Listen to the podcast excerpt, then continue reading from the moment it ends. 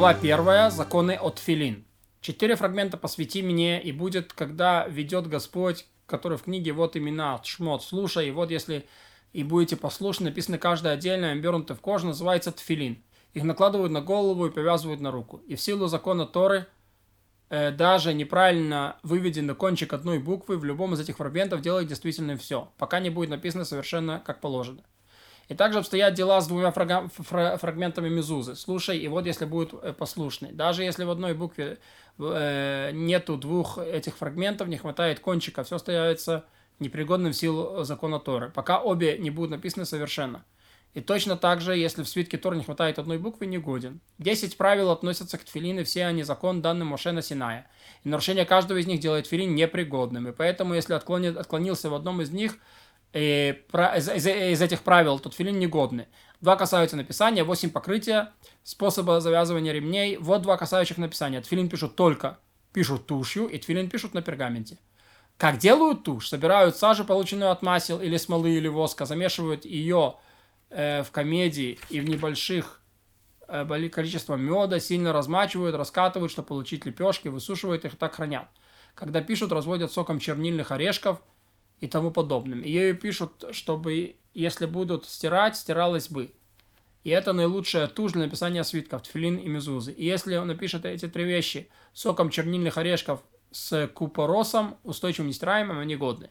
Если так, что же запрещает закон, который был дан Моше на Синай, и, и требует, что писали только тушью? Он запрещает остальные цвета, например, красный, зеленый и подобные ему.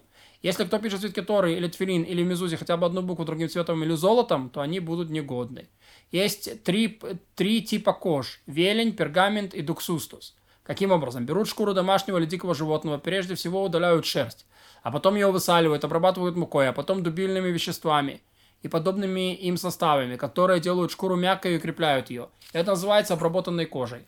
Допустим, взяли кожу после того, как сняли с нее шерсть и расслоили надвое – как э, это делают кожевники. Так чтобы получить две, две кожи, одну тонкую со стороны шерсти, а одну толстую со стороны мяса.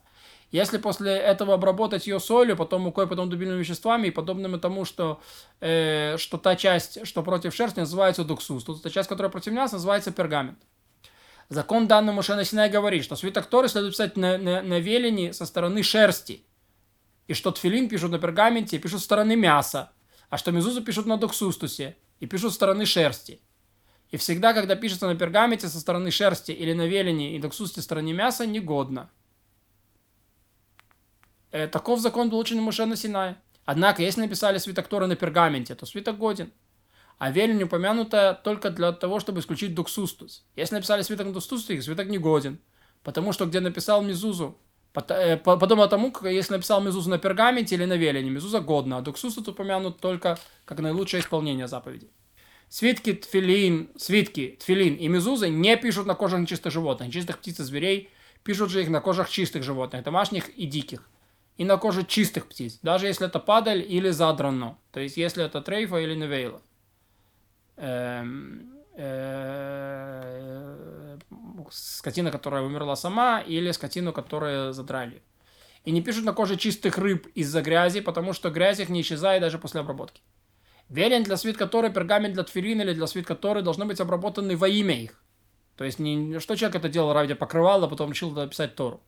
Поэтому выделка инородца негодна. Даже если инородцу сказали, обработай эту кожу во имя свитка или тфилин, негодно. Потому что инород делает это по собственному разумению, а не по разумению нанявшего. Поэтому все предметы, которые требуют выделки во имя их, если сделан народец, негодны. Для Мезуза выделка во имя ее не обязательно. Закон, полученный Машана Синай, говорит, свиток Тора и Мезуза пишут только на линованном листе э, линованный лист это пергамент по линейке выдавливают линию, вдоль которых будут писать. От слова линейка. Но тфили не требует линовки, потому что отрывки прикрыты. Э, тфилин и мезуза можно писать не с написанного, потому что все эти разделы знают наизусть. Но даже одну букву свит которой нельзя писать не с написанного образца. Свиток Торы, Тфилин и Мезуза написаны безбожником, должны быть сожжены.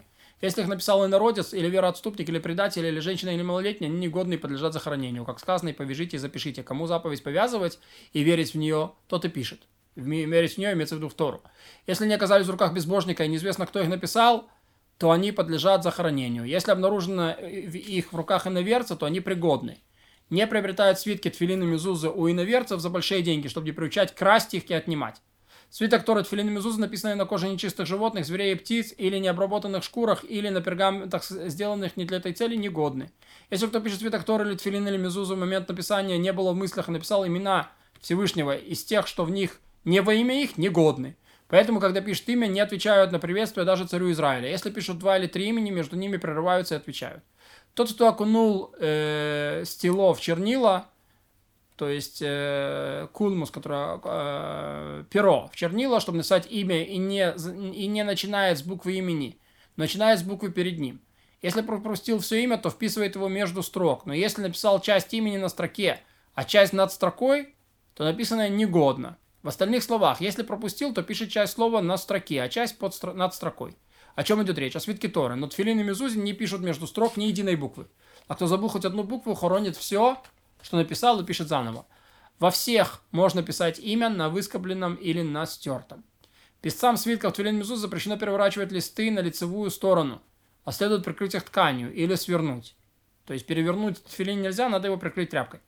Если писец после того, как свиток Торы, Тфилин или Мезуза уже перешли к новому владельцу, сказал, я писал имена в них не во имя их, не верит ему, что свиток Тфилин или Мезуза негодно, но верят, что ему не полагается никакой платы. Почему не верят ему? что они негодны, потому что не исключено, что желает нанести ущерб клиенту или нанимателю и думает, что-то подобное утверждение лишит его только платы за имена.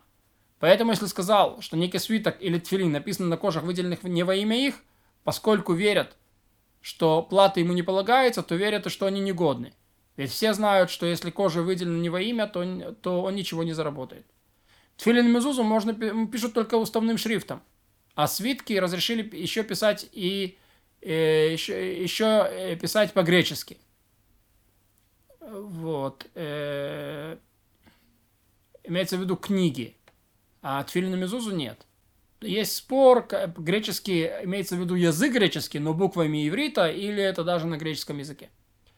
Но греческий уже исчез из мира и переисполнился ошибок и пропал, поэтому сегодня все три пишут только уставным шрифтом. Следует остерегаться при написании, чтобы одна буква слилась с другой, потому что если хоть одна буква не окружена кожей с четырех сторон, не годен.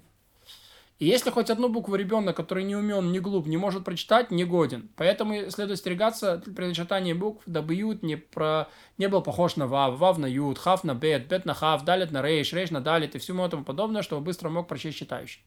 Если кожа была проколота, то не пишут по проколу, а всякий прокол, по которому проходит тушь, не считается проколом, и по нему можно писать. Поэтому разрешено писать на выделенной коже птиц. Прокол кожи э, после того, как буква была написана, если прокол внутри буквы, например, внутри буквы «гей» или «мем», ровно как и в других буквах, то годно. Если прокол ножку буквы так, что она разорвалась, то если осталось от нее, как для маленькой буквы, то написано годно, при условии, что не стало похоже на другую букву. Если не осталось от нее, как от маленькой буквы, то не годно.